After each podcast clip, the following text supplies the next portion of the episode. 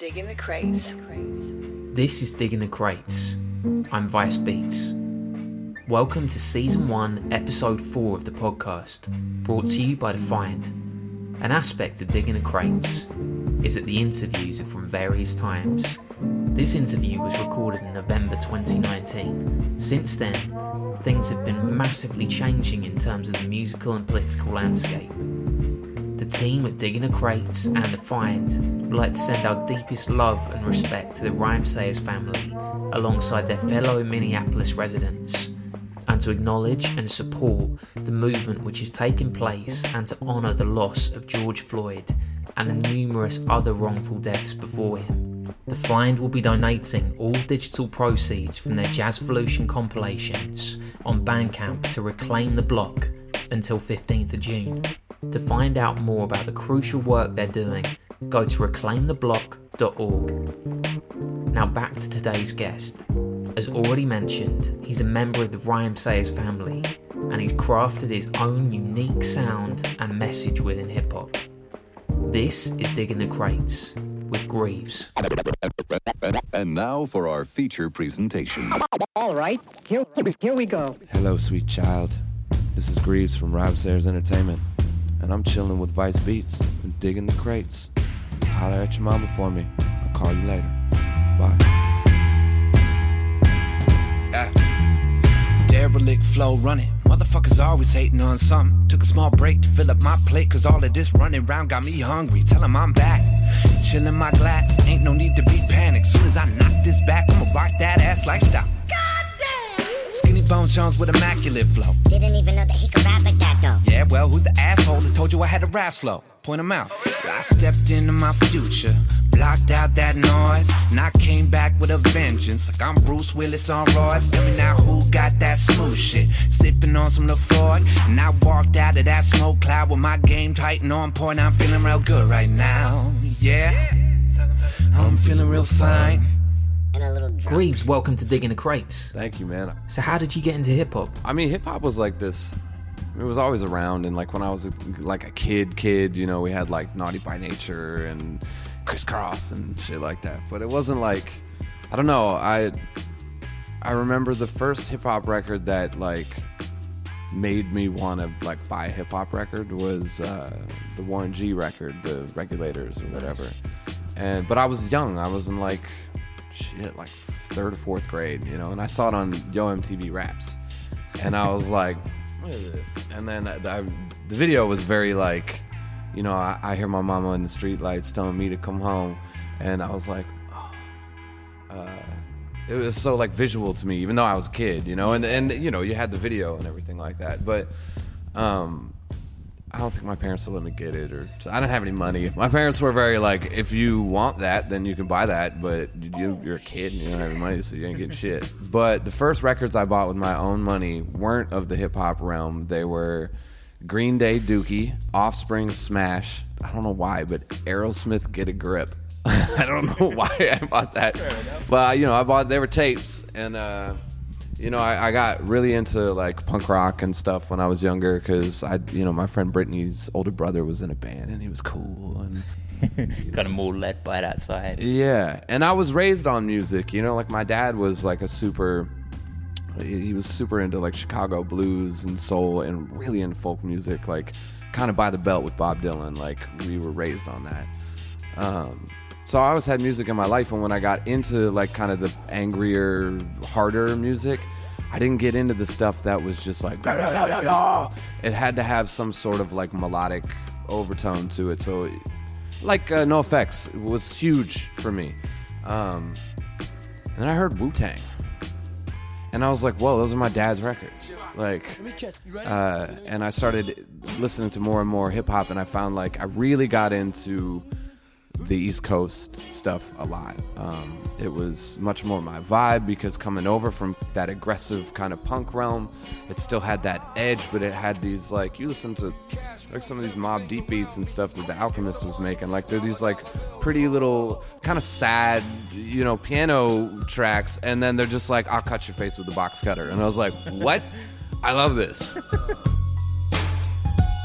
A young you're rocking the way I again to G York was drug loot. And let's start it like this, son. Rolling with this one and that one, pulling out gats for fun. But it was just a dream for the team who was a fiend. Started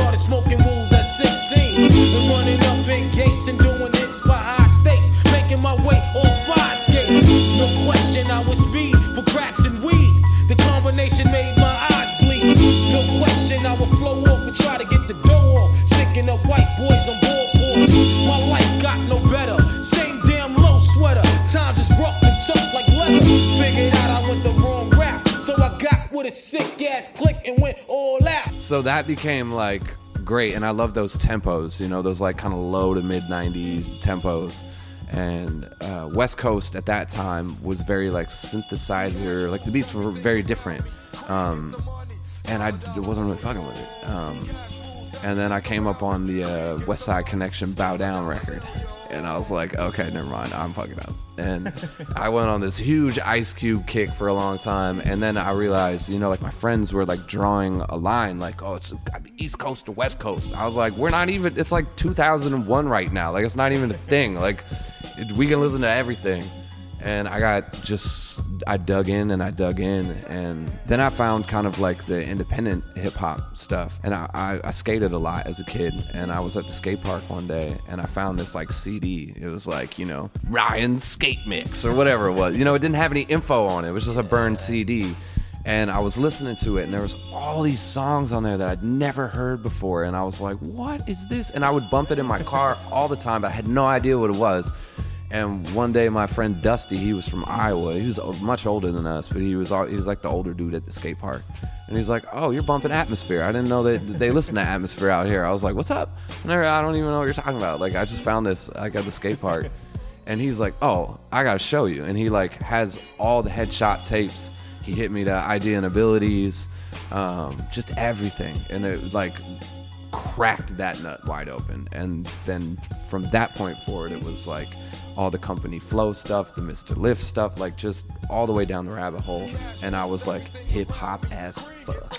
You know, like I was trying to break dance, I was writing graffiti, like I got so into it. And like I was completely immersed in this uh, culture that I had found. Um, and it was um, at that time I was living in Colorado. I was born and raised in Chicago, and then my parents moved me to Colorado because my dad got a job out there. And there was nothing, you know, like there was no music. There's no local hip hop groups. There's like one group, and they were dicks, and like you know, there was just nothing there. But I was kind of developing my craft as an MC. Like I was, I was at that time was really good at freestyling. I'm not anymore, like at all. It is that skill has left me completely. But we were buy, we would go to the record store, and we'd have this old dude order us all the B side vinyls of the Wu Tang tracks because they would have the instrumentals on the back, so we could rap over those. And it was like it was everything. Like we would take time out of our weekends to like do this shit.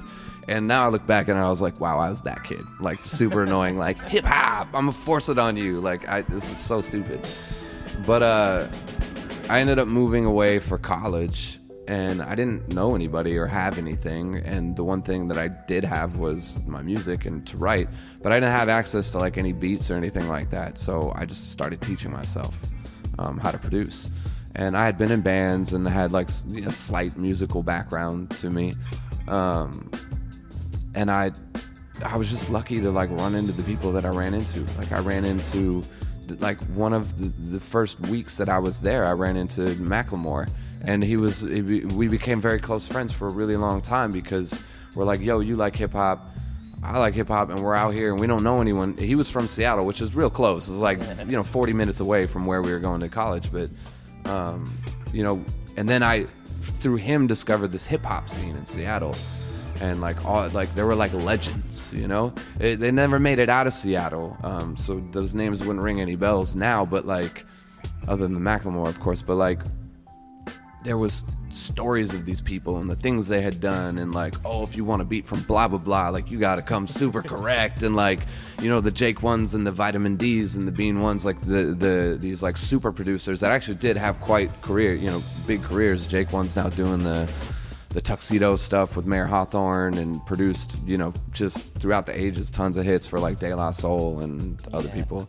Um, and so that's when I really started crafting my career as an artist because I was now surrounded by other artists. Um, I went to school for music production and audio engineering to hone in on the things that I would have to take years trying to learn from somebody else, you know? Um, then I got an intern at a studio, um, and then things just kind of happened. It, I didn't fight for it super hard. It's not like it's something that I was like, I need this. But, you know, I had a community around me that really pushed for for my success, and I was super lucky for that. So you say kind of you didn't have to push too hard on that side of things. So what was the first step for you? Like what what was the first break where you thought, damn, something's happening here?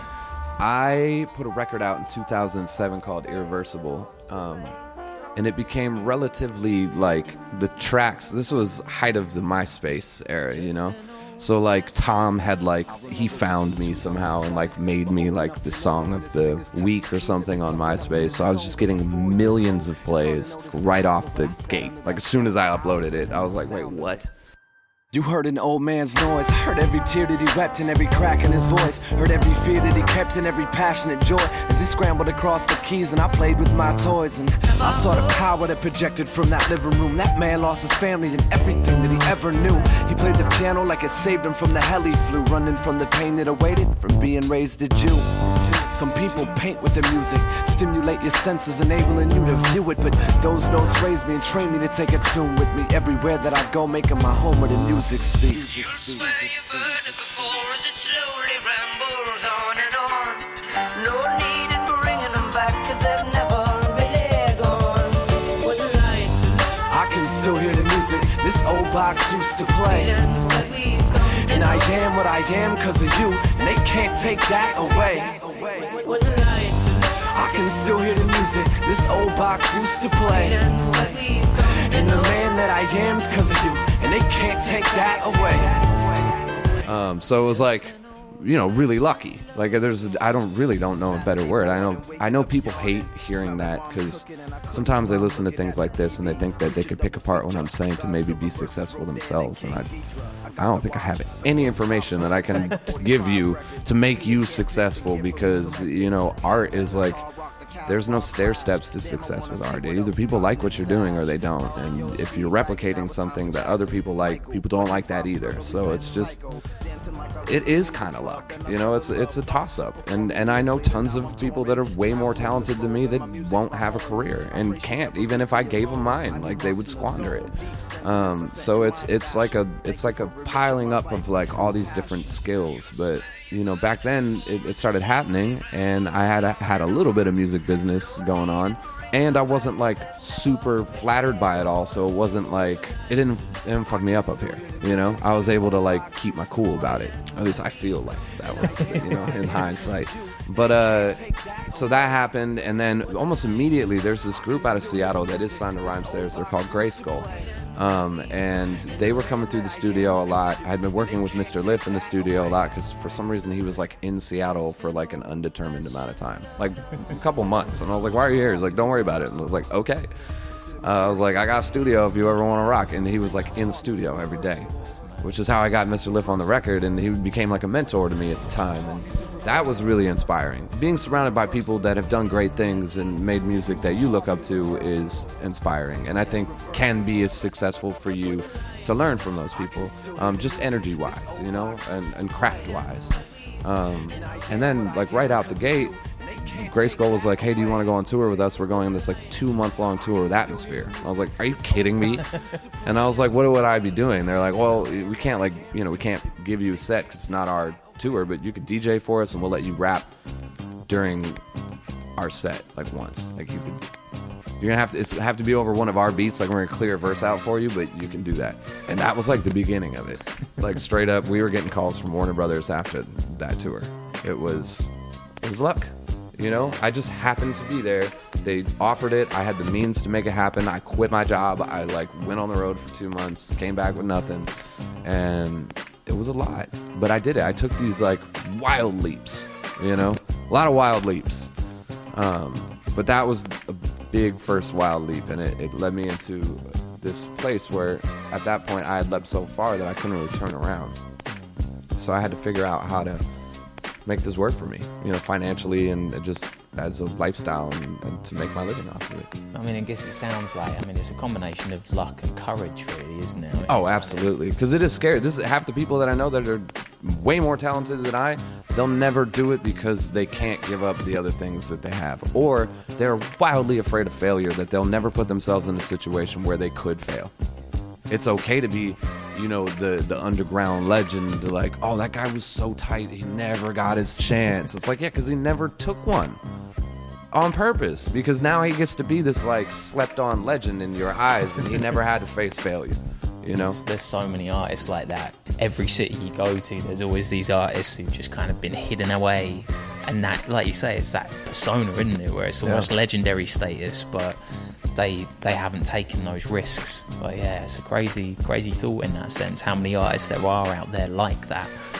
and I do believe that every artist has that moment where they got to put it all on the line. And I'm, I would think most don't take it. And I can't tell you that you should or shouldn't because I don't know your life. You know, I don't know that that could you could be homeless when you come back. You know, like I don't know your situation and and I like I barely made it happen. I took everything I had and like I sold everything. I got rid of everything that I had to do that to her. You know, I was sleeping with another dude in the in the bed, like sharing a bed with another dude in a hotel. Like I was, it kind of sucked. Have you got your own bed now? I do. I get my own. I get my own bed. Sometimes I get my own room, man. What? Yeah, big shit. Big shit happening over here. Yeah. You said that you got into this through mixtapes and the skate culture, all that side of things. Hip hop's got such a link into the skate scene. Did you find around you that there was lots of other people getting into hip hop with you? Yeah. Did you feel like you were more kind of steering in a different direction to others? I think that the, the the music that I was finding and the time that I was finding it at, we kind of all were, regardless of what we liked, right? Because I was coming over from the punk realm. There was like metalheads and every, and and this is why I think they say Wu Tang is forever because, like, go anywhere, anywhere, and chances are. One of these motherfuckers know who Wu Tang is, you know, and they could like they know like like I was walking around Barcelona the other day, and it was we had been there for six days. It was great, and I had just like gone shopping for my girlfriend, found a little, you know, a little thing for and we were like, ah, we, I want to find a bar. And we start walking around, and we see this place, and it says two schmucks outside. And I was like, oh, that's funny. And then I look down to the left, and it's just a Wu Tang quote paid on the side of the building. I was like, we're going in that bar. we went in that bar. They only played, you know, early 90s, mid 90s hip hop.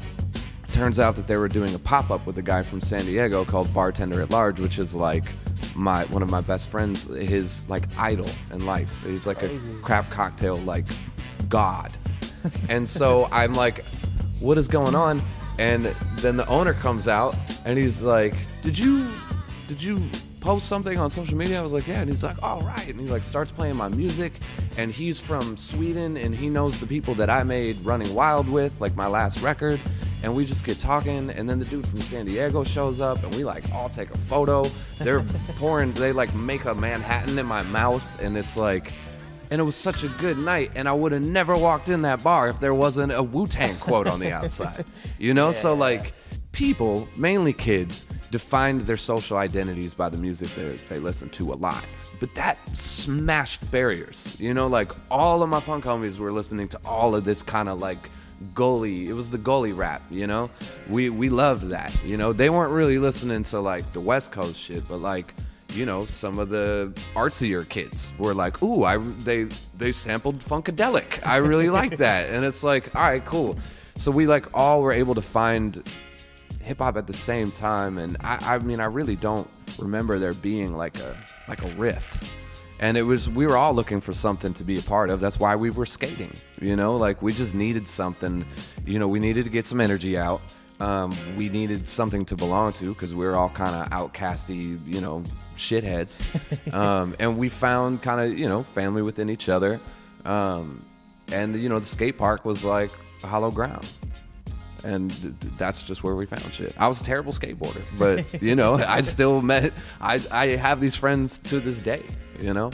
So. Community element to it. Yeah, and the music was a big part of that. But at- at that time, it wasn't like, okay, you're the you're with the hip hop dudes, you're with the punk dudes, you're with the metal heads, you're with like the pop music. You know, like there was that was the end of like the categories for us. So you said that you you started off making your own beats and all that side of things. Like, what was your process with that? Like, what did you use? And are you Oh. still finding that you're, you're into that element as much, or would you say that you're steering off it a bit more now that you're doing doing albums in this way? Well, when I first started, I, I started with uh, like Fruity Loops. Like my my roommate in college had had like a hacked version on his computer, and it like barely worked, but it worked enough to get like a drum beat down, like some stupid melody or like whatever like Simon and Garfunkel sample that I would put in there, or whatever. I just didn't give a fuck when I was younger. I would sample whatever because I was like, no one's gonna pop me. Like I, I don't even know how to get this off the computer. like I don't even know how to like listen to this after I make this. Like it might be the only time I hear it. And uh so you know, I, eventually I got better, and you know, I then I I I took the super duper hip hop route. I got the you know Akai MPC 2000 XL with the eight ins and the eight outs, and and the little shitty effects on it, and the the SCSI zip disc thing, you know. God, and I was like, "Psh, I got a gig. You're still using floppy disks? I got a gig worth of sounds. And people are like, shit. so stupid. And, uh, you know, I made millions of beats on that. Shaggy, it's been a minute, now I'm back up on these beats. Tell your mama fine, call her back, she didn't make the team. I'm on some other shit. Go and pick it up, try to run with it. Stupid motherfuckers getting rich up some mumble shit in my house. Camel clutch a tap out, suck a bunch of dicks. So you been sleeping on my cam now. Been doing this for decades, homie. We don't plan on standing down, we're coming through your speakers. They like Mayday, Mayday, man down. Mayday, Mayday, man down. Fuck with me and see. You keep talking about your hustle like you out here in these streets. Ain't nobody know your name, you out here acting like a bitch. And if life don't pull your card, I got some homies that'll roll up in assist. Tell me something. Do you believe in fate? When it comes down to that sacrifice, can you even relate? Ain't nobody out here acting right. They talking out the side of their mouth. I get their mama on the phone. I tell her what I'm about. It's man I used to go to the, there was a record store right by my apartment. Well, it's called Half Price Books. So it was like, you know, you get used media there. So like books and CDs and DVDs and records. And I would go in there and I would buy a stack of them. And then I would just run back to my apartment and I'd needle drop just like as much as I could. I'd like fill the disc up and then I'd go back and return them because I didn't actually have any money, you know, because I like needed money for groceries and shit. So then I would go back and return them and be like, I don't need these. Like, I don't know why I bought these. And they'd be like, okay, dude, you know. Because they didn't know that I was sampling them. They knew that I was doing it a lot, but they didn't know why. Maybe they just thought I was a little crazy, but you know, whatever. put up with it. So yeah, I was just like dropping needles like all the way down the record, and then I would just make beats off of whatever I could like capture from these like 12 records in like the 20 minutes I had it in my apartment. Um, and then someone stole my MPC, so I was like, shit. But at that time, I was like pretty, you know, I was using like Reason and Pro Tools and all that stuff. So then I kind of forced myself to like make beats strictly in Pro Tools, which was new for me. But that's when my sequencing got a lot better. Um, and I started wanting to, you know, instead of doing like two four bar loops, I'm like, let's do eight 16 bar loops. You know, like let's up. let's go bigger because I have infinite space now, you know? And like, let's put 27 samples in here too. Like, let's do every damn thing. And so then I feel like my process got really creative because then I was able to do all these things. But that was also the time where I was like, I've learned so much about music at this point. I'm running out of options with these samples. Like, I'm not able to like I've the, the amount of times that I would be like, ah, I just wish it would do this here. and you know, even if I play piano in that part, it's a mass difference, especially at that time, like 2005. Like, unless I went and mic'd up a piano and ran it through some old analog gear, which I couldn't get my hands on, there's no way that I can match that tone as easily as you can today, which you can so easy today. Um, but that was really hard. And so that was when I switched my focus to like, all right, let's start playing these things and see if we can make it sound like a sample, um, which was a lot harder. And it, it, as I said, it's gotten exponentially easier. Um, and as it gets easier, I'm more and more inspired by it. And it's definitely something that I will keep and maybe even just fully switch over to you know when when my time is up and I can't keep touring and you know all this stuff. I'm in my mid 30s now and yeah, or you know go to work for the companies that make these things that make it easier. Yeah. Because I love that stuff. Um, I do a lot of work with Universal Audio. Um, and you know, I do help with some product launches and reviews and stuff with them. And I would love to go full force more into that world if if music stopped providing for me. But I could still have a life of music, you know. So, yeah, and my new EP that just came out, which is um, the collections of Mr. Nice Guy, that's all self-produced. I did all of that. So, and I think I want to do more. Like, I think my next full length, I'm going to just do it all. But I'll hire like you know I'm going to hire the musicians that I want and and you know rent studio time to. I'm a big fan of organic strings. I don't think that that's something that we've done yet. I think the VST strings are. Mm, they don't. You don't get the humanity out of them. You know, you can do the pads and like the kind of movie score stuff really well, um, but you can't get the like the bowing out of it. So yeah, I I, I, I might want to just take all these ideas that I have and take the budget that I would normally spend on another producer and just throw it at other people to like come in and play these things and see what we can. We don't really talk about anything worth a damn now. Slowly drifting farther apart with both hands out. I remember when I used to be your man, and now you treat me like a roommate that you can barely stand now. I guess it's only natural to grow apart. I hope you find what you're looking for and you make a spark. The hard wants with the hard wants, man. I fucking hate that saying. I'll be better off this time. Soon as I get you off my mind, girl, I'll be better. I'll be better. Wasting all my time. Soon as I get you off my mind, girl, I feel better. I feel better. Yeah. Your production style is really interesting because it's almost got that 20syl Hocus Pocus vibe to it, but then like nods to like the 90s golden era sound. Yeah. How do you start off with that? Is there a, a specific thing? You just think, hey, I like that, I like that sample. I'm gonna go with that. Yeah. uh, Now this is gonna come across maybe kind of stupid, but I'm uh, like I definitely felt stupid when I started doing this, but I'm I don't care anymore. Like I don't care what other people think I need to be doing to make the music because if I don't say anything, then you don't know, and then it doesn't exist. And if I do, then you're like, oh well, duh. It's like you liked it before you knew, so shut your mouth. like I hate that. but I've been using Splice a lot. Oh, nice. Um, I love Splice. I Yeah. love it. And because not even if I'm using it for the, the direct samples, which sometimes I do. Like sometimes I find one in there, I'm like, this is badass. I'm gonna chop it up a little bit. I'm gonna slow it down just like I would from anything else. And I never have to worry about getting sued for it. Cool. That's what it's there for. Plus, I did it before you did, so so good. But like knowing it's like let's say I sit down, you know, I have a Rhodes in my studio, so let's let's sit down and I'm mashing around on some chords and nothing happens, and I'm just like, mm, I'm not inspired today. I treat this like my job, so something's got to get done today. Now it doesn't have to be. You never have to force a song, because then you're just making bad music and you're wasting everybody's time. But what else could I do? Um, okay, well let's like look for samples. Sometimes I'll just go through YouTube and just like listen to like old cutty like Japanese soul records, and I'll be like, oh, that's tight. I like that like synth line. I'll be like, how would I do that? And so then I pull up my synths and like start like making synth patches. That's valuable to me because then I have that when that idea comes around again. Or maybe I'm re-inspired. Maybe I'm listening through stuff on Splice and I'm like, oh, that guitar line's cool.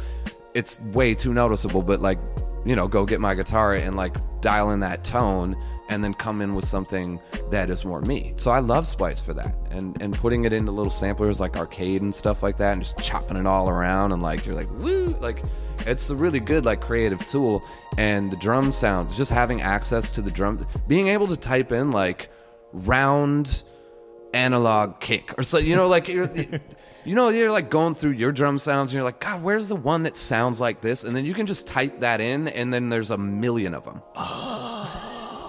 i'm also not one of those producers that's like i'm not telling you where i get my drums like now i'm getting my drums from splice because now i'm not like going through like i have I was that dude. I was needle dropping drums and like cutting them all up and running them through compressors and like trying to do all that shit. And like, I have those drums. They don't sound anywhere near as good as the ones that are on Splice. You know, like you can actually use. yeah, like save me the time in the studio. Like, why am I spending all this time to mix these drums down just so I could say that that's what I'm doing?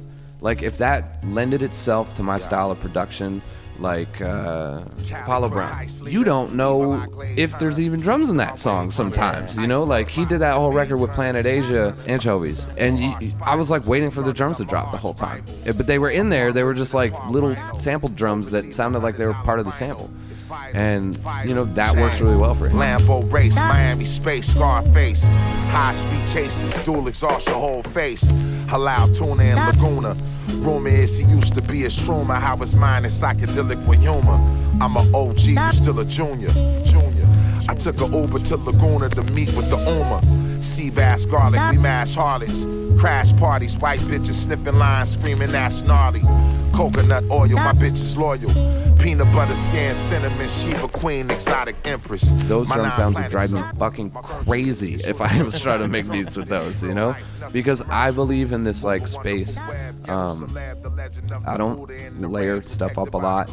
Um, I think that there's a way to create this like soundscape, and I hear it before it exists. And drums are a huge part of that. The correlation between the kick and the bass is like has to be made in your brain before you start laying those things down or else you're you're sacrificing things and when you really choose those sounds well a way less time in the studio like way less time mixing these tracks and way less like compromise you know so if you're like okay this song i'm going for the kind of older like east coasty so it's going to be kick heavy and that bass is going to be kind of like it's going to be thinner. So i'm i might even shelve it to like 100 something. So you're just kind of hearing the but if i'm trying to do that modern stuff then i want the kick that punches over the bass and that bass fuck it i'll if it's hitting at 20 it's hitting at 20 let it go. And that's so easy to do on splice now. So and like if i'm looking for little accoutrements to throw in like little samples or little vocal embellishments i can be like well my song's in e minor i'm looking and i can just type in vocal e minor and then there's 20,000 vocal cuts in E minor, and you're like, "Huh?" I love it, you know? Or you could go A minor, like you could transpose so it still works in the key. You know, you don't have to be in E minor, but like, it's so cool. It's so cool. Sponsored by Splice. Yeah, I wish. Holler at me, Splice. Damn. I mean, you've been rhyming for a long time now, man. I mean, do you do you remember any of your first bars? Because I know you said you came from like the freestyle side of things. Do you remember any where you're like, damn, that was actually kind of good? Like my first bars. Yeah, I mean, like I would write, like I, I was at that point. I think I was really kind of like copying what I was hearing.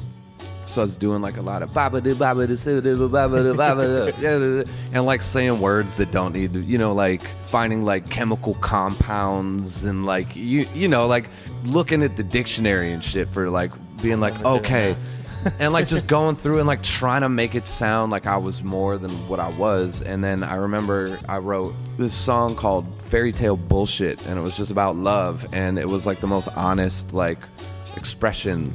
And and then I would like play it for some people, and they'd be like, "That's really good." Like I don't have to think about this song; it just hits me where it hits me. And I was like, oh shit.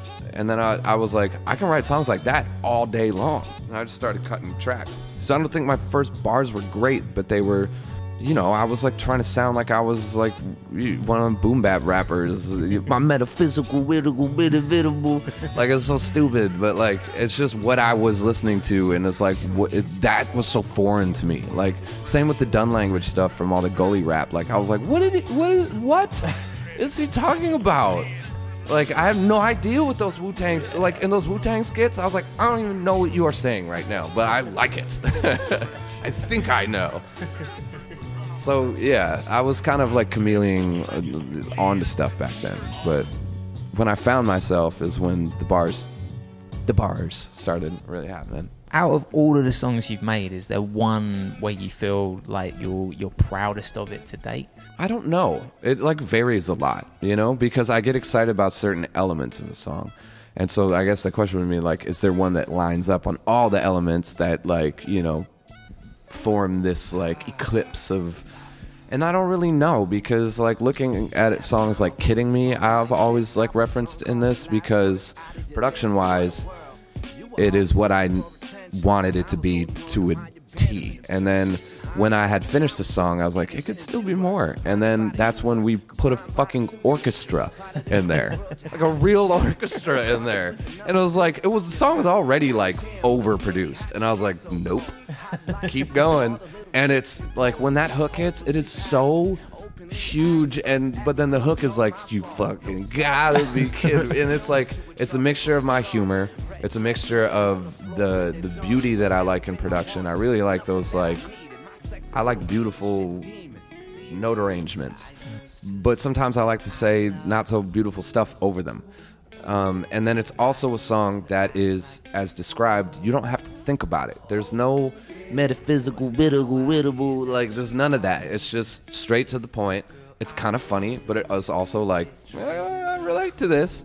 Fucking gotta be kidding me. Look at all that you did to me. Why the hell would you be wondering who's kissing me now? You fucking gotta be kidding me. Look at all that you did to me. Why the hell would you be wondering who's kissing me now?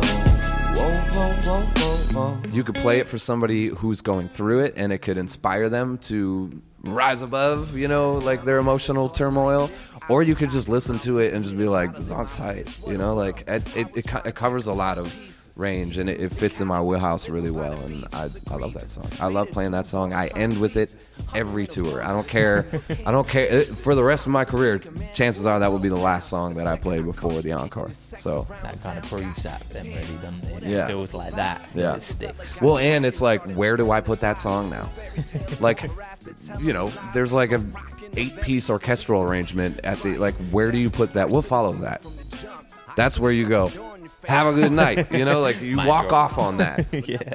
So, are there any artists that you would love to work with? Because you've mentioned where you want to go with the production and you'd love to continue on that front developing. But are there any specific artists where you think I'd love to do a track with them? Like, is there any where you actually kind of picture a track, not just kind of icons in the game, but more kind of you think, yeah, we Well, look could who, work. Look who does that probably the best is Questlove.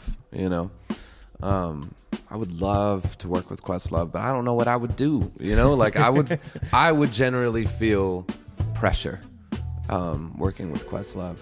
I wouldn't know what to do. I wouldn't. First of all, I wouldn't know what to say to him. So I would need to know him first before we work together. You know, like need to go to one of his dinner parties or something. You know, He throws a lot of dinner parties. So like, but just like, hey, do you want to work with Questlove? He's in the studio today. You have three hours. I'd be like, mm, nope. I don't like. I wouldn't even know what to do. You know, that's how wonderful I think he is. With that being said, like I want to try to accomplish those things on my own now. Um, I want to. A lot of these younger cats are coming up. Like we didn't come up, you know. We came up on the samples and the, you know, chopping your own drums. And these kids had piano lessons and guitar lessons, and they're incorporating it into their Ableton, and which is an amazing program, by the way. Like I love Ableton. It took me a long time to came, come around to it, but now Splice and Ableton, like woo! I'm just slapping beats out. But uh, you know, like they just they had this training, they had this musicality, they grew up on more musical hip hop than we did, and they're talented. And I I want to work with the, the younger kids because unlike the older dudes, like a lot of older dudes are like, nah, like you got to keep it classic, or we'll have nothing to hold on to. It's like, yeah, but they said that about us.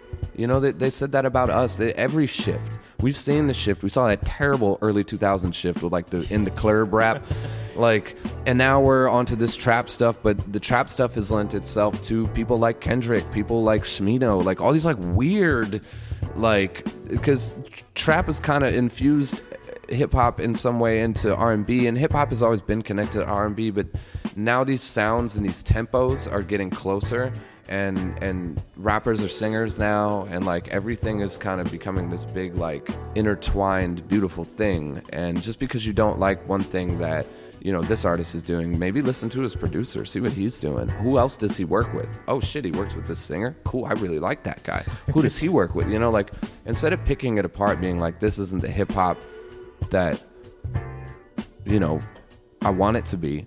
Find the things that you love out of it and and also they could use some advice from you a lot. You know, like some of these younger kids could use some old head advice, but not that angry old head bitter shit. Like, how about some business advice for these kids? How about some like I did what you're about to do and it did not turn out good for me. You know, like some of that stuff would be good instead of being like your music is not hip hop. Stop with that. You know, like let these kids make their music because they're gonna make some cool shit if you just let them do it. They're talented. They're more talented than I was. You know, so just let them go. On that note, Grieves, thank you so much for joining us with Digging the Crates. Yeah, of course. Good good luck with it, man. Thanks, man. It's bad days, long nights, and strong medicine. If you can hear me knocking, you's about to let the devil in. Ain't nobody ringing my bell. Let a devil grab a hold of the mic. I.